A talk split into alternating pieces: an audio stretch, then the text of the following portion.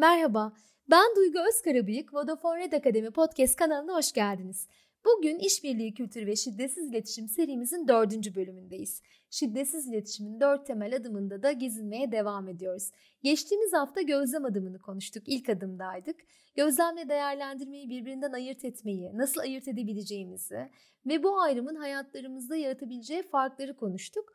E neymiş bu farklar? Merak edenler için bir çağrı olsun bu bir önceki bölümü dinleyebilirler. Hatta birbirinin üzerine inşa ettiğim bölümler çekiyorum. Bütünü kavramak açısından şimdilik sadece ve sadece birkaç bölüm aşağıda bulacağınız birinci bölüme tıklayabilir ve tüm seriyi şu zamana kadar dinleyebilirsiniz. Tavsiye ederim.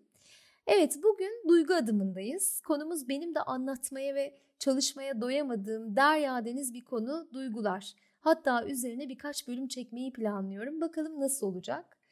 E, çünkü derin bilinç kaybı dışında her an bir şey hissediyoruz. Bizi biz yapan, insan yapan en önemli gerçeklerden birisi bu.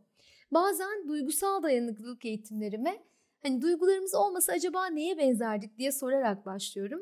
Çoğunlukla da aslında en çok aldığım cevap da robot.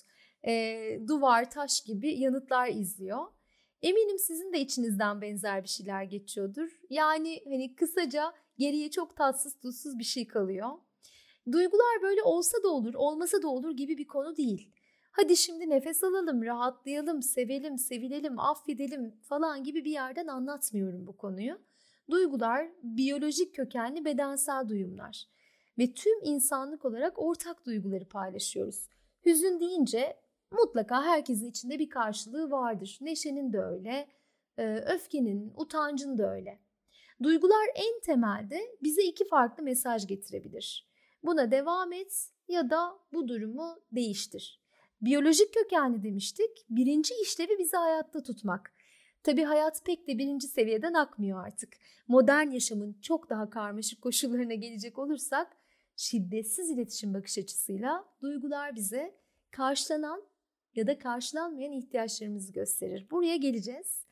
Şimdi Bizler analitik zekamızı geliştirmek için 15 yıl kadar eğitim alıyoruz. Sağ olsun sayesinde hayatımızı devam ettirebiliyoruz. İşimiz gücümüz var. Bilgi topluyoruz, sebep sonuç ilişkisi kuruyoruz, inceliyoruz, analiz ediyoruz, sorunları çözüyoruz. Muazzam.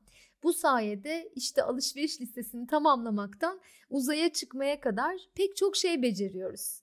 Şöyle bir bakın etrafınıza. Bu anlamda çalışma arkadaşlarımızla da benzer noktalardayız aslında. Hele de uzmanlığımız aynıysa bilgi ve becerilerimiz çok yakın birbirine. Bununla birlikte e, değişen bir şeyler var.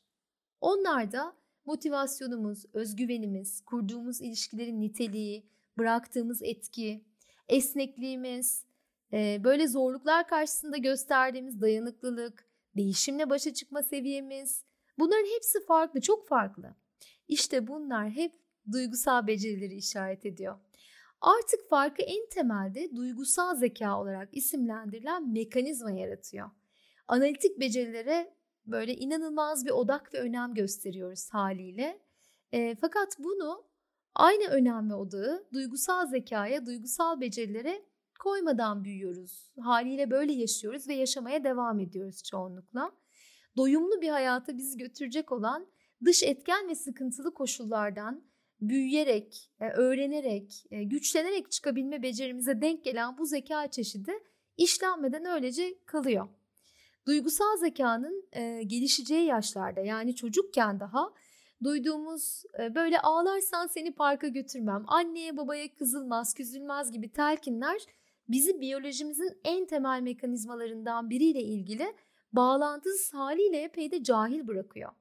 Bu sebepten duygusal zeka temelli eğitimler ta duygusal okur yazarlık seviyesinden başlıyor.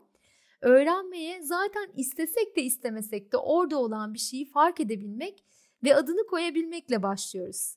Ama tabii e, umutsuzluğa kapılmaya gerek yok. E, duygusal zeka her yaşta geliştirilebilme potansiyeli taşıyor.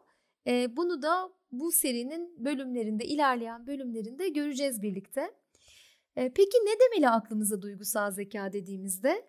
Dört aşamadan bahsediyoruz. Bunlardan ilki kişisel farkındalık. Ben duygularımın ne kadar farkındayım?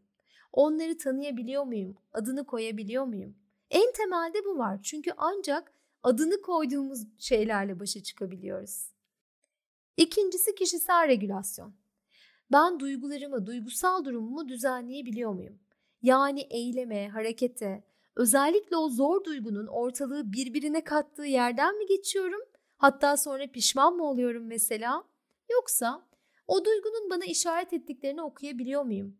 Seçimlerimi kendi değer ve ihtiyaç sistemime uygun yapabiliyor muyum? Üçüncü aşamada sosyal farkındalık. Yani diğerlerinin duygularının ne kadar farkındayım. Diğer adıyla empati becerisi. Ve son olarak da ilişki yönetimi. İlişkilerimi duyguların gücünden yararlanarak yönetebiliyor muyum? Yani gerçek, anlamlı, doyurucu ilişkiler yaşayabiliyor muyum? Evet, duygusal zekanın dört aşamasından sonra gelelim şiddetsiz iletişim perspektifine. Keyif, rahatlık, coşku, huzur gibi hoş duygular bize karşılanan ihtiyaçlarımızı işaret eder.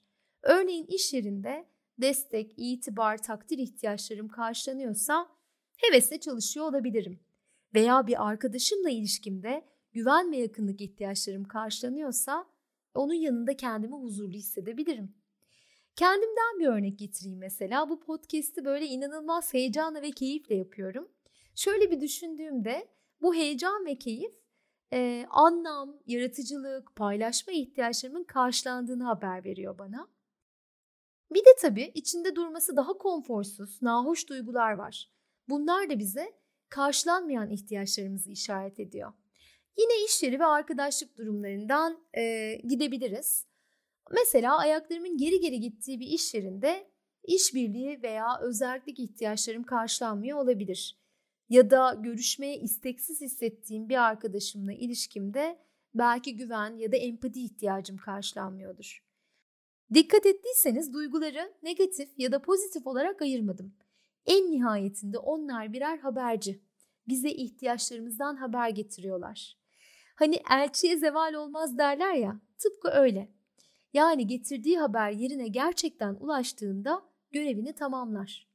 Bizi davet ettiği yer ihtiyaçlarımızı karşılamak için hayatımızın sorumluluğunu almak. Karar, strateji ve eylemlerimizi ihtiyaçlarımızla kurduğumuz bağlantıdan yapabiliyorsak tepkiden seçime doğru bir yol alabiliyoruz demektir. Evet, şimdilik burada bitirelim bu bölümü. Önümüzdeki hafta serinin 5. bölümüyle, duyguların 2. bölümüyle buluşmak üzere sevgiler. Müzik